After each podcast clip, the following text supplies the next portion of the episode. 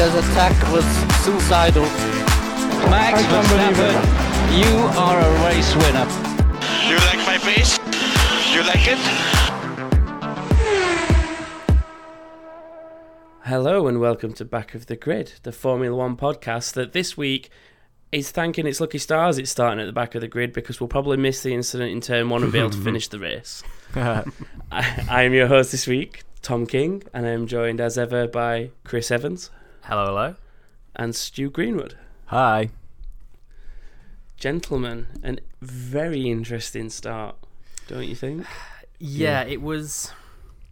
I I have mixed feelings about it because it promised a hell of a race, and what we got was a hell of a race for about twenty seconds. but I can't help feeling like we were kind of robbed of a much better race. Yeah. I think that Hamilton, with his pace in the wet that he has, and his talent in the wet that he has, and his own faith in the fact that he's said since that as soon as he saw the rain, he was like, let's say I, I can win this race from fifth. Game on. As soon as we got that, you wanted to see him try and take those in front of him on, didn't you? You didn't want to see him just gifted it like that. Yeah, I mean, had what happened not happened, you'd have probably ended up with Vettel first, um, maybe Raikkonen second, maybe Max second. You'd have had Alonso kind of up there in the mix, and you'd have had Ricciardo and Hamilton chasing them all down. Yeah. But it wasn't to be.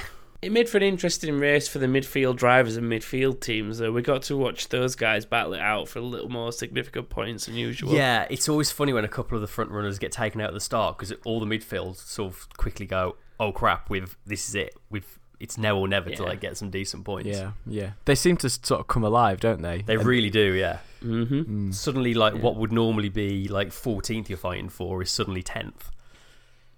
Yeah.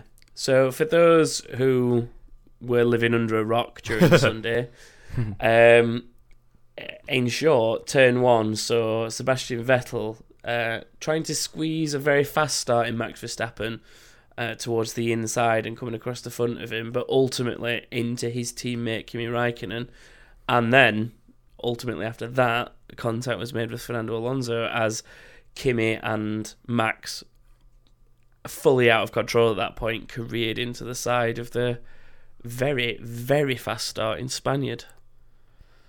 Yeah. Five places he made up off the line.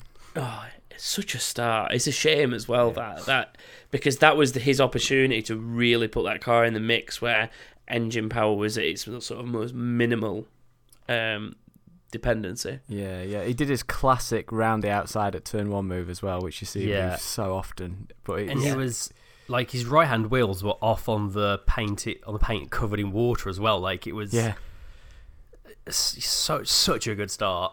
And yeah, it all came to nothing.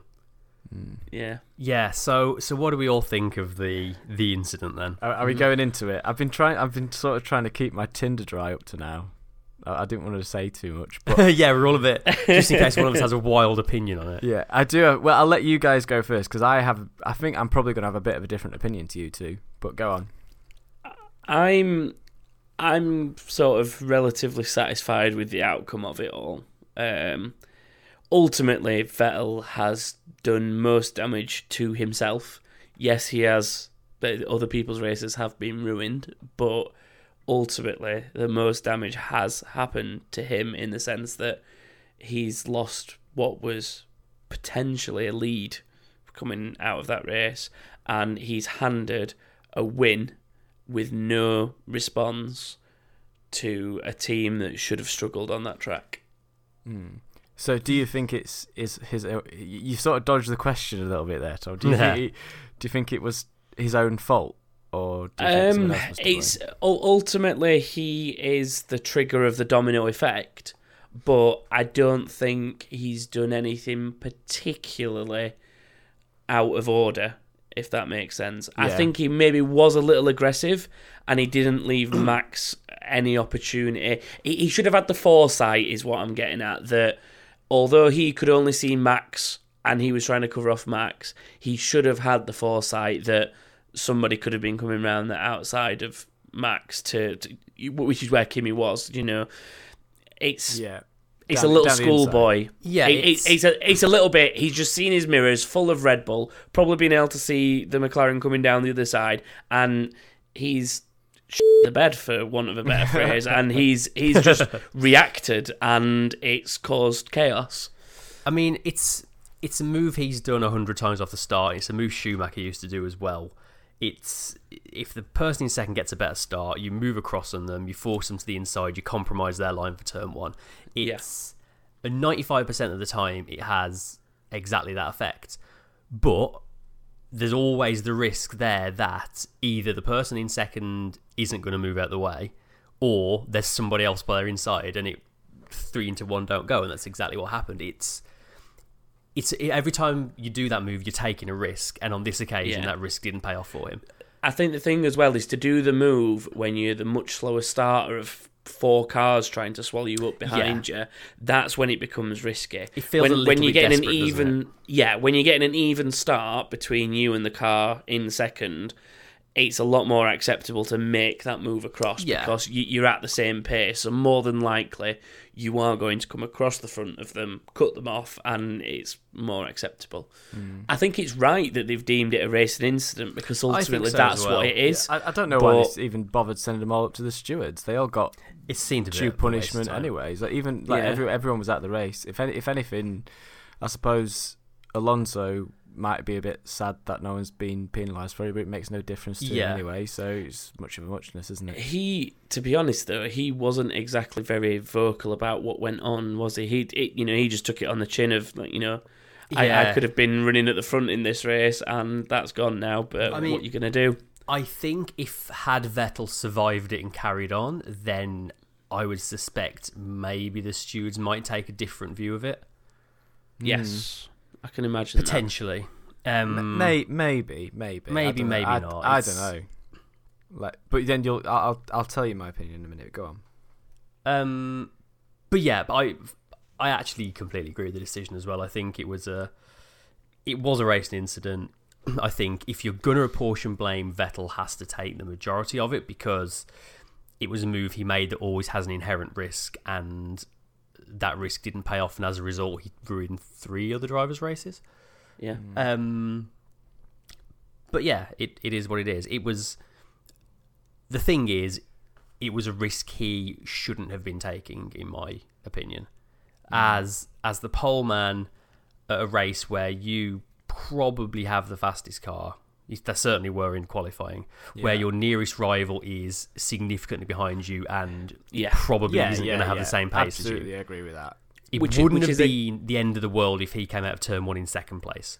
and that's exactly Max's point in post race interviews. Yeah. Was he thought it was stupid that Vettel was defending so aggressively as he put it. Yeah. in the in the sense that you know he's fighting for a world title, and the guy that he's fighting was already four or five places behind him. So Well, this Yeah. thing. is like I've seen people saying, "Well, maybe Max should have backed out of it when he saw the Ferraris Ah, coming across." no, but no, yeah, that's the thing no- is, the the season he's had, he's every Sunday he's racing for that Sunday. Like the championship is nothing to him anymore. Yeah. He's not gonna look after his car just in case. He's gonna go for everything he can because he's just out there to have fun and get results at the end of the day. Yeah. It's on the championship leaders, well, championship second place uh, man's shoulders to not let things like that happen. Yeah, yeah, I, that I do agree with. Um, so now the intriguing part of the conversation. Go So on. you. so my feeling is, I think if you're going to apportion blame, I think at, at worst, probably the worst you could give Vettel is equal blame to Raikkonen. Because the way Raikkonen came up the inside of him, if you look at that, if you watch the replay, and I've watched it over and over and over, Yeah, I've again, watched I've watched like times. loads of angles on it as well. You can see Raikkonen doesn't leave enough time after he's got ahead of Verstappen to to move to the right. It's almost like the back of it. He thinks the back of his helmet's the back of his car, which is another quote that I think someone said about Vettel. I think Webber might have said it about Vettel, but I think that applies to Raikkonen because you see his hands move over to the right and sort of swipe in, or just a touch. They they sort of move in onto onto the onto Verstappen, and that's what triggers the whole accident. He's I certainly think- not going in a straight line. Definitely not. And I think Vettel w- had left probably enough room for one car, which would have been Verstappen's car. But Yeah. he'd, he had, Vettel had no idea that Raikkonen was coming up the inside because it, it, there's just no way he would have seen him for Verstappen's car. Because th- if you look at the angles, then he Verstappen would have been blocking his view of Raikkonen up until the the critical point. Yeah. I think Uh, it almost seems to me like Vettel didn't realise Raikkonen was there and wanted to squeeze Max to the inside, and Raikkonen didn't realise Vettel was there and wanted to squeeze Max the other way to give himself a better line into the corner. I, I honestly don't think the Ferraris knew where each other were. Yeah, that that's exactly it. Because Raikkonen couldn't see where Vettel was either for, for exactly No. the same reason. Yeah. Is that it was just right? Ver- Verstappen was right in that middle of that line of sight between the Uh, two cars.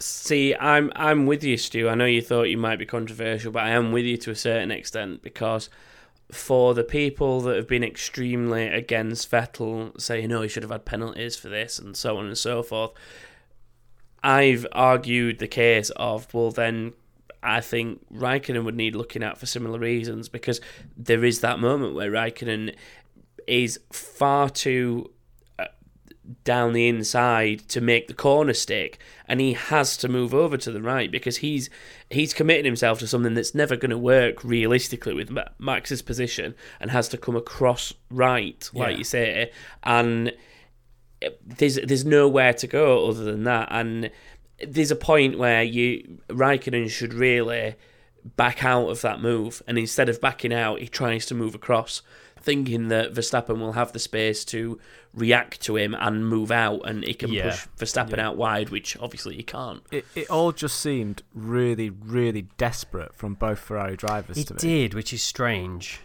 Mm. I, It I fe- guess.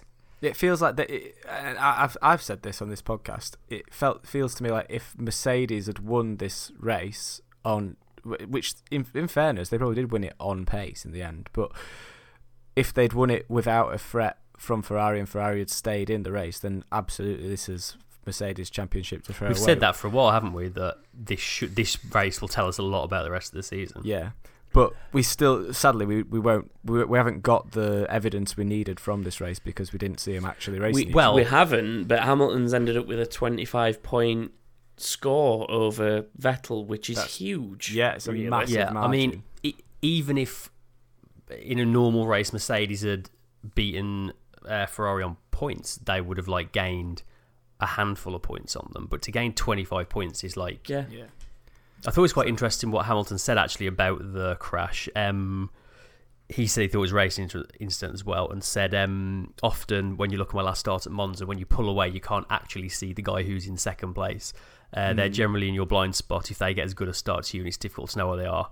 So your immediate thoughts to cover your ground to get the inside and cover and turn them down. So I assume that's what Vettel did, which seems spot on, really. It's fair it? to assume. Yeah, Yeah. yeah, Yeah. absolutely. Yeah. Um, so- Um, and that, but that's why I don't think Vettel did anything particularly wrong. I think, I, and I, f- I thought looking at it that there probably was enough room to get Max in. It was only the fact that Raikkonen hit Max and then suddenly got swung in. Yeah, because the first Vettel. contact was between Raikkonen and uh, Verstappen. Yeah. Mm. It was it was a calculated risk, wasn't it? it that, Yeah. He took a calculated risk that normally comes off, and on this occasion it didn't. And I think Yeah. that's all it is. Yeah. Um, But- He was desperate to win this race and and Yeah. uh, and regain that championship lead, especially given where Hamilton was. He was quite far back, so that must have lit a fire in uh, in Vettel's belly and made him think, "Oh, "I'm going to own this one. I'm, there's no way I'm losing this. I want those points. Does points." it make you think, either of you? This is something that sort of came to mind after while I was watching the race, but does it make you think that the one lap pace that Vettel turned on out of almost nowhere to take pole the way that he did in quali and the way that they were behind the Red Bulls up until that very last point, does it make you think that Ferrari knew they maybe didn't have the race pace that Red Bull had, and they they they Quite thought they were staring at a Red Bull one two, and the Red Bulls coming past them, and that's why between both Ferraris they were so desperate to be in front of Verstappen into that first corner Yeah. because they they Yeah, felt I they mean- needed that to defend a win. all through. I mean, all through the practice sessions, Ferrari were Yeah. nowhere. They were way off the Red Bull pace. Um, Yeah, they were a long So way yeah, you're back. probably right. I, I think, and I still think if a Red Bull or two had got ahead, they would have struggled to beat them. Yeah, I think, I think to be honest, that although we all predicted uh, Ricciardo to win, I actually think the more likely result after qualifying was that that should have been uh, Verstappen's second win, but yeah, we were never to know. Um, No. I will say, I think, like, obviously after the Baku incident and Vettel kind of played dumb a little bit, um, but when he said in the interviews after the break, well, after the first lap, that he genuinely didn't really know how it happened, I I believe the guy. Like, I think he didn't know much about exactly how it played yeah. out. And even though I've not heard the exact recording of it as of yet, uh, there was apparently a radio message from him back to the team, more or less saying, "This is my fault. I'm sorry." Um, Mm, I see. I read that and I heard it earlier. What he actually just says, he just says sorry a couple of times. I guess sorry to the team Fair for enough. the fact that he's been involved in a crash in any way. Um, but yeah, I, th- I Yeah. it He is what it probably. is, I mean, the big thing about that is you got to remember that Vettel didn't go out until uh, uh, like two corners later as well. He's he, so he would have thought, "Oh no, I've just dropped it. I've just." that's true. it." Yeah, because he didn't realize he was spewing coolant Yeah. out the yeah. back of his car there's- at that point. He wouldn't have seen the Hulk's wee coming out of the back of his car. Yeah, it was like Yeah. bright greeny yellow, just coolant stuff, just spraying all out the back of the car yeah. from the radiator. a lanky streak of coolant. Uh, yeah, so he ended up almost reversing round turn five uh, with Yeah. everybody streaming that was past quite- him. Bizarre to watch as well, wasn't it? Just like moving backwards. Quite well done by Vettel, not to sort Yeah. of put himself sideways or anything and make himself into a barrier. So it was a really, really scary, hairy moment that I thought. yeah, I think Lewis was quite lucky that he didn't bounce back and collect Yeah, him as well. it was very close. Uh, I think ultimately the person we've sort of mentioned that's worst off out of it is probably Alonso. Yeah, poor Alonso. Like absolute Yeah. lightning start to get to get in the position to be hit by them. Um, and it's the one weekend you don't want to be at the pointy end of the grid, and he finds himself there. Well, I mean, Ricciardo had an absolute dog of a start, and as a result, avoided all of that Yeah. chaos. Yeah. If he'd had a decent start, he'd probably have been up in the mix as well, and would have had a, yeah. a Toro Rosso on the podium. I mean, speaking of amazing starts, Raikkonen's start was Yeah. abs- I think it was even better than Alonso's. That was an absolutely lightning start. right I've up until it- he touched wheels with uh, Max. Yeah. That was yeah, an incredible start. I, I actually shouted out loud, you know, when it happened. I was did. just like, I I couldn't believe what I was seeing. It was like watching Belgium. Was it Belgium in like seventy? No, it was like later than 70. 98. Nineties when Schumacher. 98 is what I'm 98. thinking of. David yeah. Coulthard Yeah. causing chaos. Yeah, Sli to a slightly lesser degree, but still like absolute carnage. Um, yeah, Alonso, ah, that was gutting, wasn't it? it was, the whole the whole thing was just like as soon as it had happened, I was just like, oh great. It was. It was shaping It up was- to be like the first decent Singapore Grand Prix we've ever had, and it's ruined before we even get to turn one. Yeah, I, I do just overall just feel robbed of a hell of a race. Yeah, the the rain was potentially going to give us the show, wasn't it? I think. Mm. Well, it, it just the way the strategy all played Yeah. out through the race as well. Like you never really quite knew, and, and that was exciting. We, you know, we got a bit of strategy back into Formula One, and it was exciting Yeah. to see. Like, I always gonna love- blink first for the tires. Yeah, I always love that time when like someone in the middle of the pack takes a risk on the wets and just everybody's staring at the timing screens waiting to see what their second sector's like. Yeah, Yeah. Um. So after all of that, we saw probably the first decent overtake of the day, and lo and behold, it was actually Jolyon Palmer. Jolyon Palmer overtaking a Mercedes. yeah, into turn things. one. Yeah. It was it was on the safety car restart. To be fair, wasn't it? Um. Uh, yeah, So I it was a good it was a good move. Committed. Yeah, I mean the the initially you thought oh he's kind of got luck there. Maybe Bottas made a mistake into the final corner or something. It was very opportunistic, but then Bottas didn't really get near passing him back, No. did he? I don't think. Not for a while, anyway. Not until the pit stops. Um, Bottas was really off the pace actually in the wet. Yeah. He's um that seems to be his Achilles heel. Actually, there's been a couple of races this year where in the wet he's just not been there really. I don't think the um, since release details about his water bottle have helped. The fact that he was suffering dehydration because he could. Obviously, at that point in the race, it wouldn't have been a, a particular factor, but obviously towards the end of a two-hour race, um, it's probably taken its toll on him. The fact that the water bottle was broken, and even though it's a night race, what people have to remember is that it's like what is it, thirty degree heat still even at night? Something and like then the that, yeah. humidity It's as well. boiling. Like it, it must take its toll, and you could see that on a lot of Yeah, the drivers' faces throughout the weekend. Really, couldn't you? Yeah, he's um I, th- I thought it was really funny what he said about it actually. Let me just find the quote.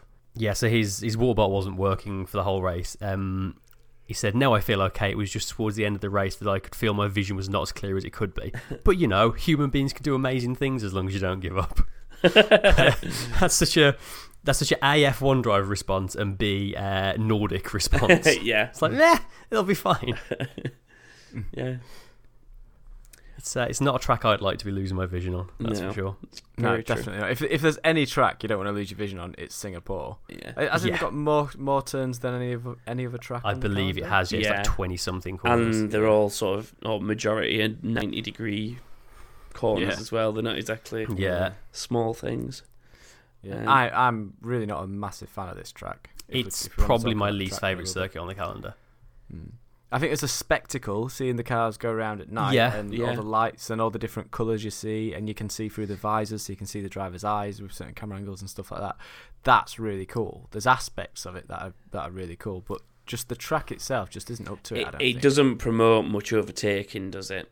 Which It hasn't produced a race in ten years now. Yeah. That is. Well, the only one that's worth remembering is the Crashgate one, which is uh, remembered for the wrong reasons. yeah, yeah. Th- that one and this one will be the two.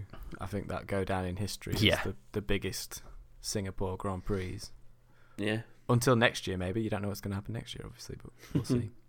Well, we've got four more years of it because I signed a new deal, so that's something to look forward to. Yeah, very true. Very true. Um, on the brief subject of crashes that you kind of brought up, um, Danny Kvyat did a Danny Kvyat. oh, it was. It was really, Ugh. really poor. It Wasn't was He amateur. Just sort of. It was amateur. That just Bumbled it into the wall, didn't he? Yeah. Slow. the thing is, is there was a lockup, um, but there's a point where you have to admit you need to back out of that. I think, and he was just too persistent on the fact that no, I'm going to make it. I'm going to make it. I'm going to make it. I'm in the wall. Yeah. No. Yeah. It's like he It's was like- waiting to thinking, oh, it's okay. I'll hit the rewind button after I've hit the wall. Been playing too much of the playing game. Yeah, yeah. Yeah, th- the thing is, it, what he really needed to be doing there, and what a lot of drivers will do on a circuit like that, is you accept the lockup and you kind of head straight on for the service road, the escape road, and do your little sort of half donut, Yeah. turn round and come back. Like, yeah, fair enough, you might lose a place or two, in, but it's better than it being in the wall and you being out of the race. It was a weird one because it was like it all just looked very like slow and lackadaisical, and Yeah. then when he actually hit the wall, uh, hit the tires, it was a massive impact. Yeah, It was really weird to watch. Um, but yeah, it was it was pretty amateurish. definitely.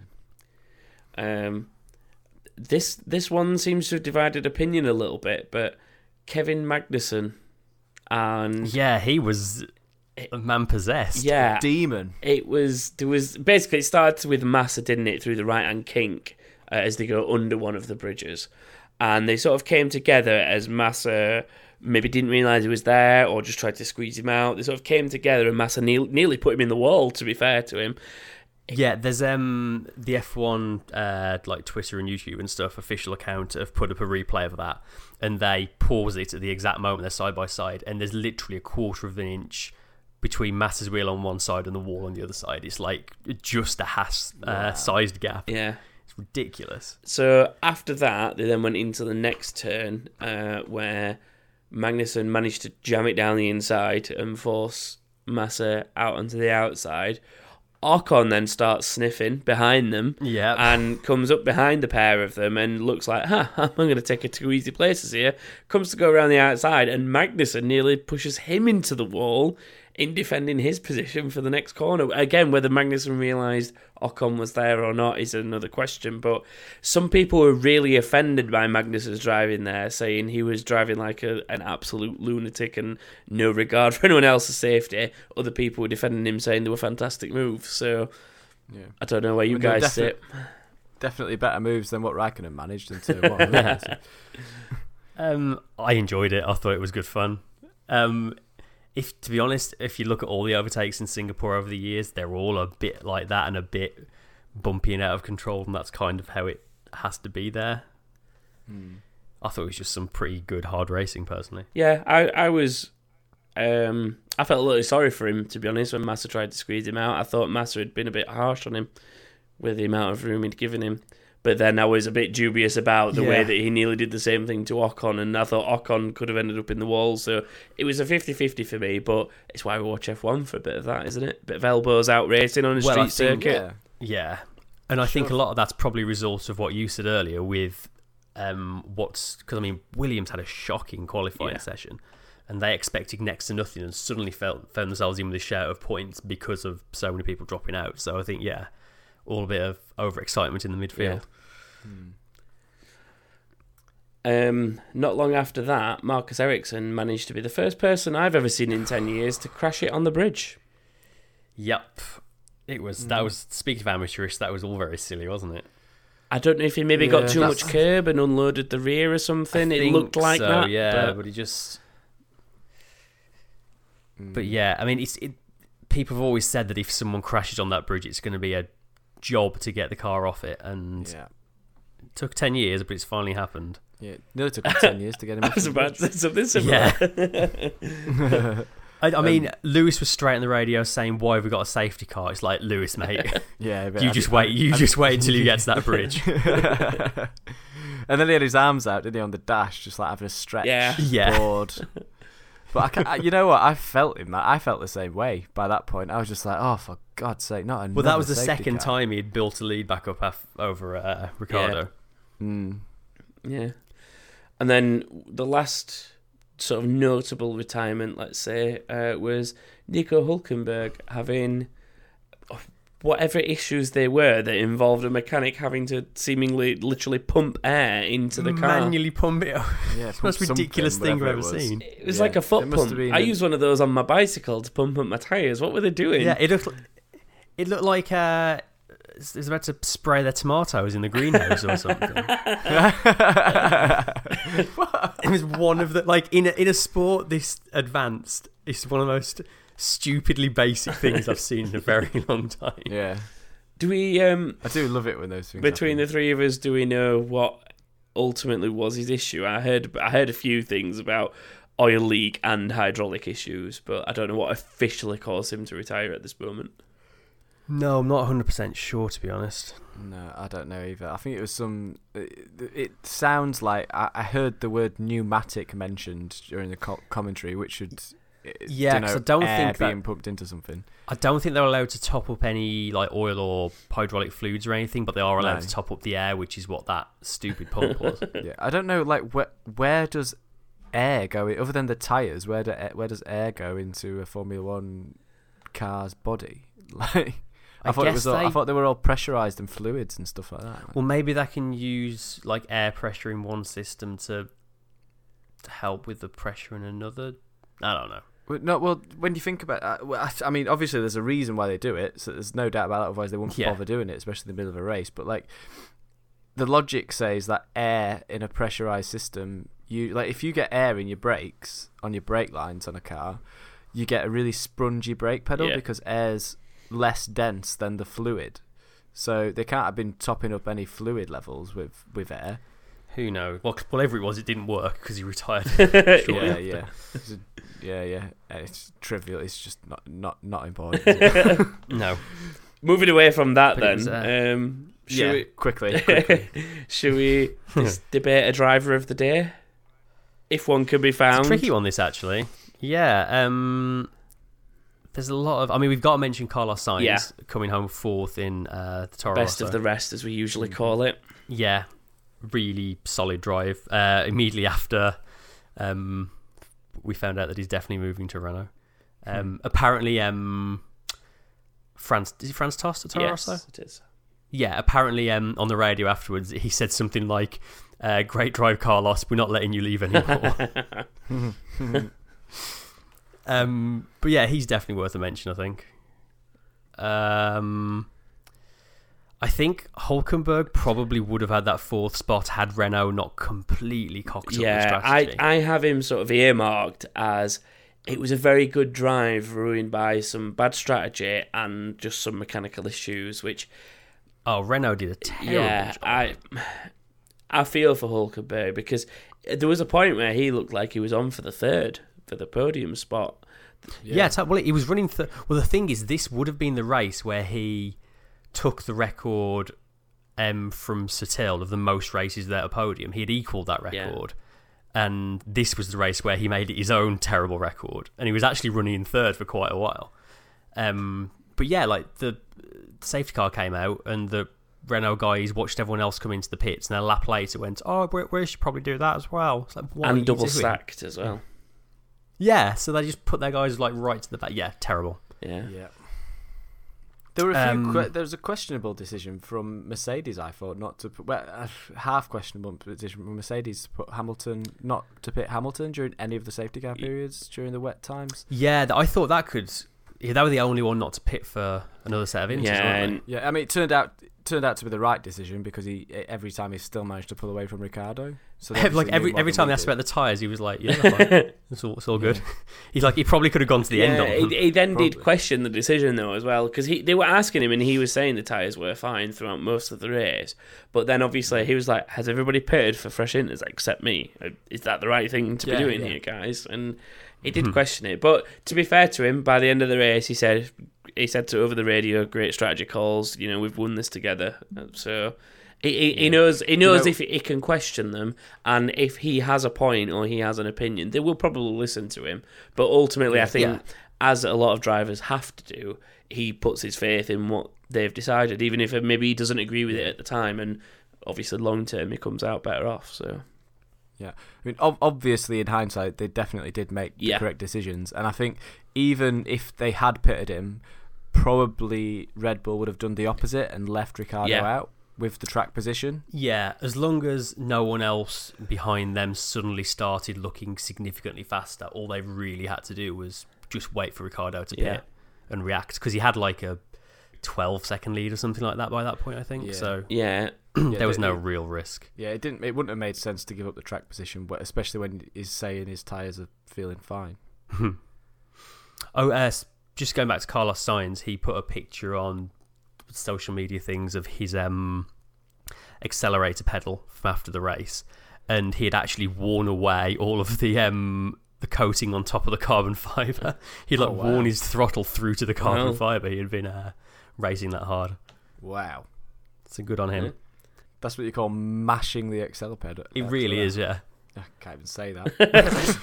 at least you tried.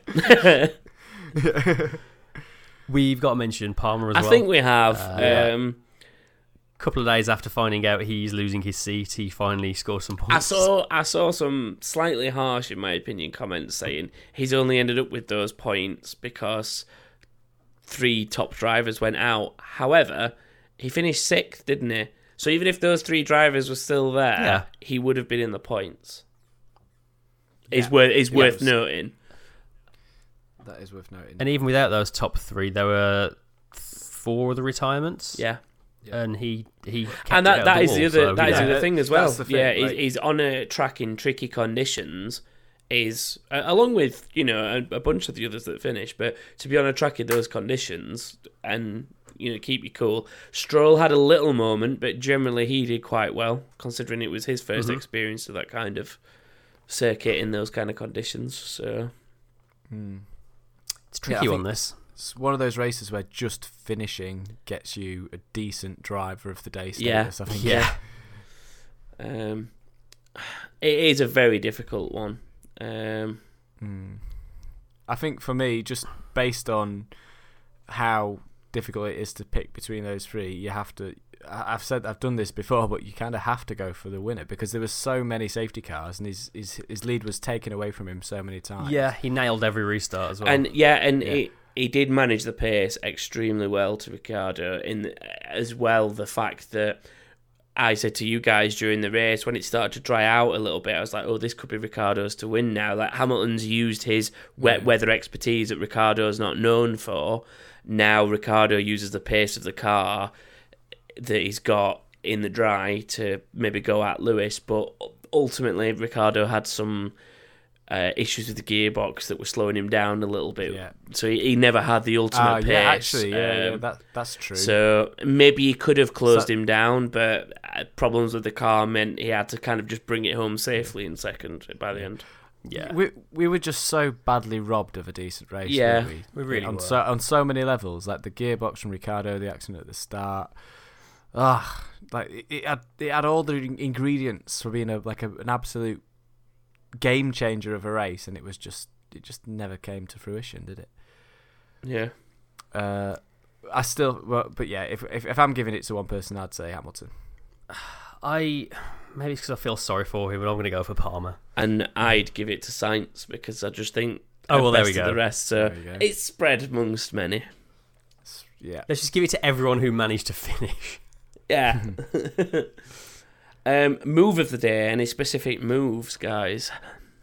Um, We've already talked about sort of the three that stood out for me personally, which was Palmer on Bottas during one of the restarts, Ocon going. Oh no, sorry, we didn't talk about Ocon going around Magnussen. So after the incident with Magnussen, Massa, Ocon, um, a lap or two later, Ocon finally got back past Magnussen uh, by going around the outside of him into turn one and kind of just left him for for dust basically. But I thought that was quite a, a good move in itself. yeah, I'm finding it hard to look past Magnussen and Massa, to be honest. Yeah. I, I That's think the one I that feel- stands out most for me. Yeah, me too, me too. There weren't actually. Do we know how many on track overtakes there were? This is this is Chris's remit. We do. There were 46 overtakes, Really? which, yeah, is.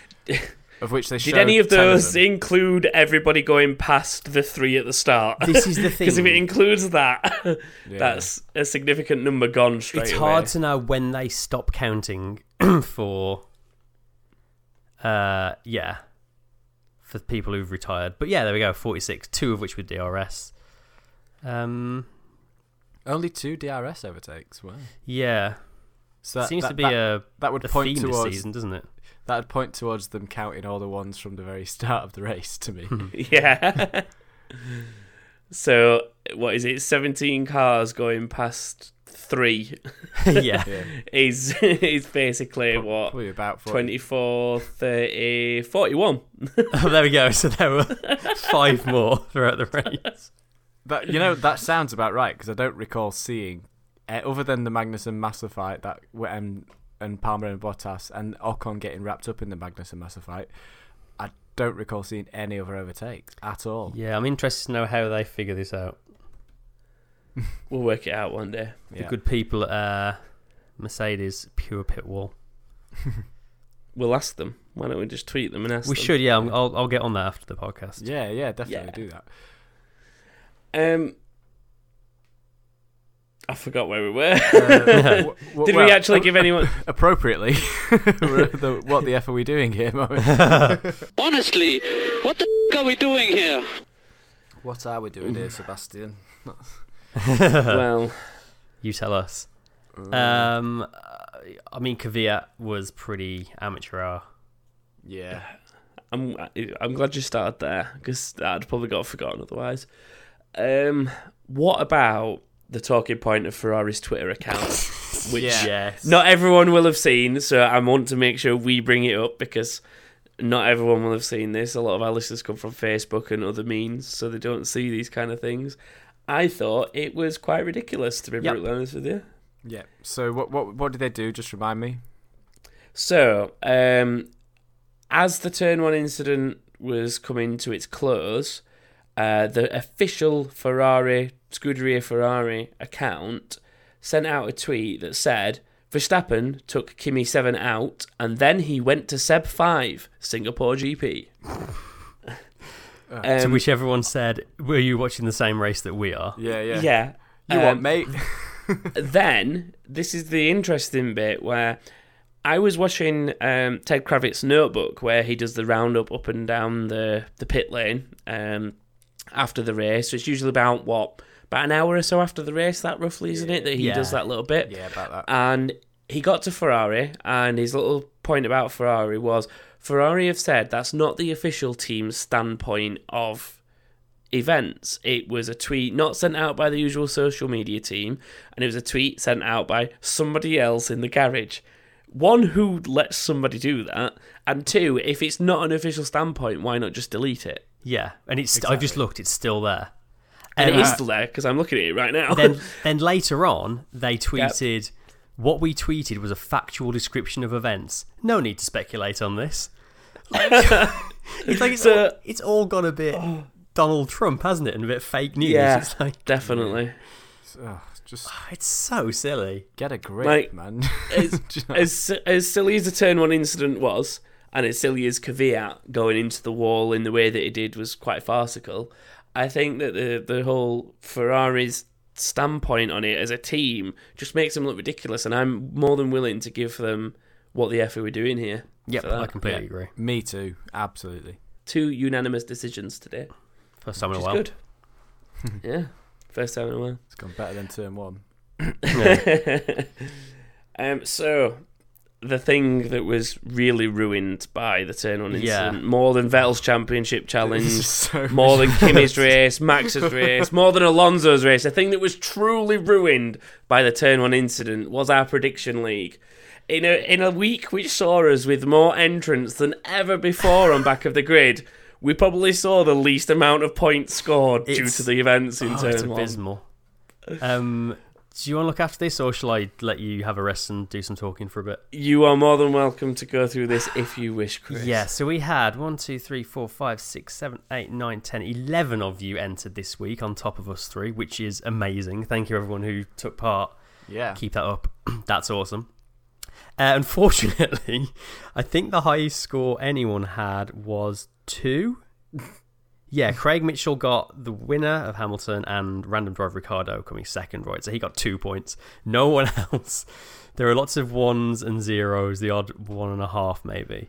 Um, it was There isn't even a one and a half. There's No, just there's a No, half. there's actually. Just a One. half. It's- it's- So yeah, fastest qualifier. Um, that's the thing we all did best on. Uh, me, Tom, Fast than You 14, uh, That's Life, and uh, debut from Anders. Uh, all got that right. The winner, only three people got Hamilton winning. That was admit one. Uh, is Henrik Lindoff a new entry as well? I Yeah. think he is. yeah, he Uh, is. so well done to you. And Craig Mitchell got Hamilton as well. Uh, first DNF, nobody got right, unsurprisingly. Uh, Gina uh, was closest, Norman underscore DMY on Twitter with Alonso. We also had um, Joel versus Gaming on Twitter, who hedged his bets and said Vettel slash Hamilton as first DNF, um, which I don't think we noticed at the time. Otherwise, we'd have asked you to pick one or the other. So I don't think we can give you the points for that, unfortunately, as you uh, yeah. hedged your Yeah, bets. it's it's similar to an entry uh, very early on in the in the series where for the random driver somebody said DNF and we asked for a specific position rather than just general. yeah. So it's got it's got to be one driver for the first DNF. Uh, Joel versus Gaming did get half a point for number of finishes, though. Uh, closest with 13. The actual number was 12, which is no surprise no one got that. Um, and after all of our confidence with Daniel Ricciardo winning the race, uh, he came second. So anywhere but here and Craig Mitchell were the only ones who got second right, um, which is annoying because I very nearly hedged my bets and said second there, but there we go. Yeah, unfortunate weeks there for Stu, Ika, um, and Paul Kelsall, who all unfortunately got nothing, despite very good predictions initially. Yeah. yeah. I think. Uh, so a quick run through the scores. Uh, we have a few debuts. Um, Gina, who I mentioned, Norman underscore DMY on Twitter, got half a point. Joel versus Gamer got half a point. Uh, Anders got uh, one point. Uh, Henrik Lindoff on Twitter got one point, and Admit One also got a point. Uh, Fast the New 14 is up to four points. Anywhere but here is up to six points. Ika stays on ten and a half. Craig Mitchell, who was their highest scorer this week on two, he's up to 13. Paul Kelsall stays on 15. That's Life went up by a point to 18 and a half. I went up by a point to 19. Stu stays on 20, so I'm snapping at his heels. And Tom only got a point as well, so he's on 24. Ah, so disappointing. Yeah, so it's all still quite close at the top. Um, but yeah, even though it was a rough week, uh, thank you everyone who got involved, and please send in some Yeah. predictions next time as well, and hopefully you'll score a few more points. Yeah. Um, Simon at Admit One podcast as well. He also sends us random other little tidbits of predictions. the ones that stood out to me were Verstappen will suffer something involving a wheel nut, and then after the race he added to that. But I never expected him to be a filling in an eight wheel nut Ferrari sandwich.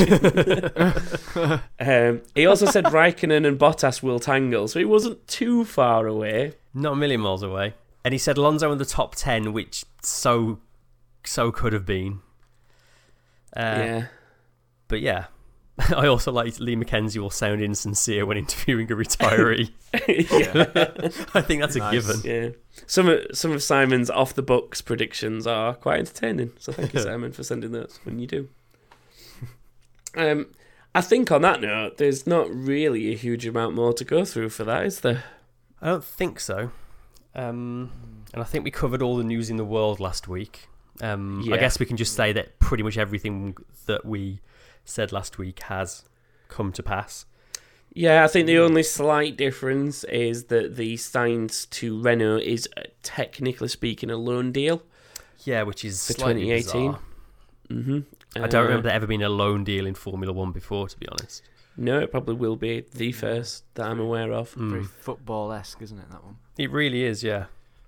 Yeah. Um, and of course, the other thing is the whole engine situation took another twist when it's being rumored that Renault want out of their Ferrari, uh, sorry, their Red Bull deal by the end of next season, which would potentially leave Red Bull with uh, the Honda engine.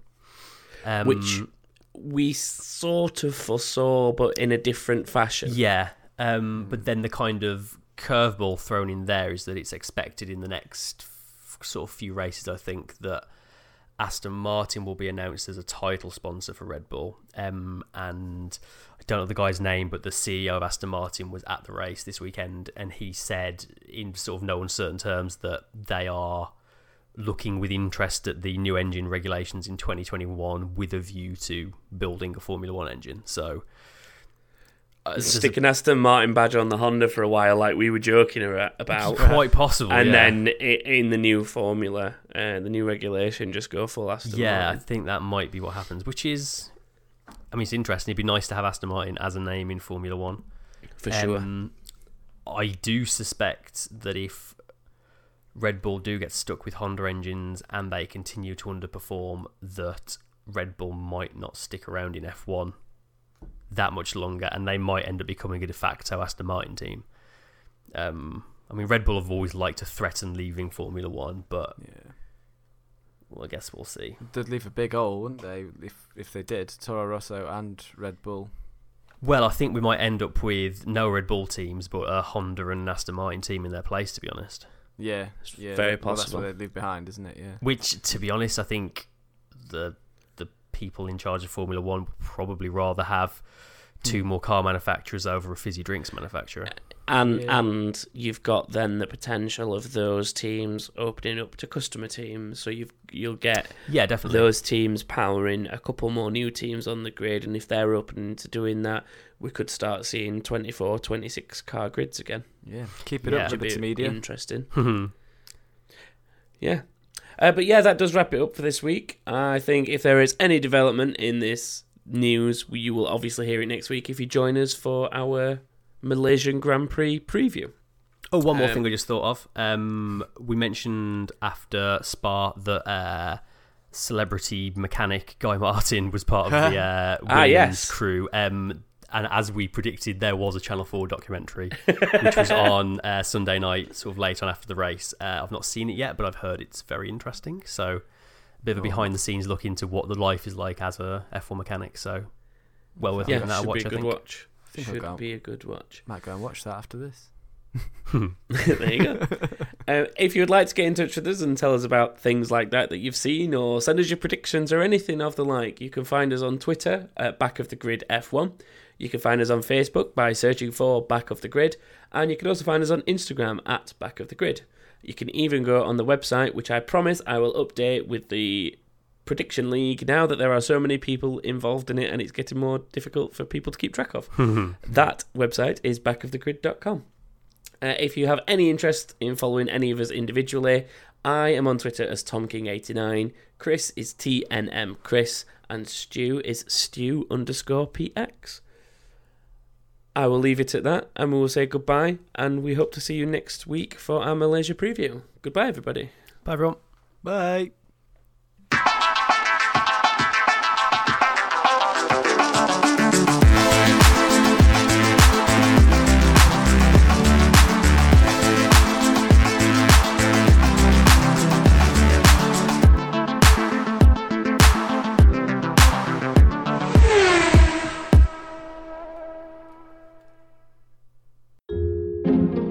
This podcast is part of Britpod Scene, an independent network of uniquely British podcasts that's always growing. Check out BritpodScene.com or BritpodScene on Twitter to find out more.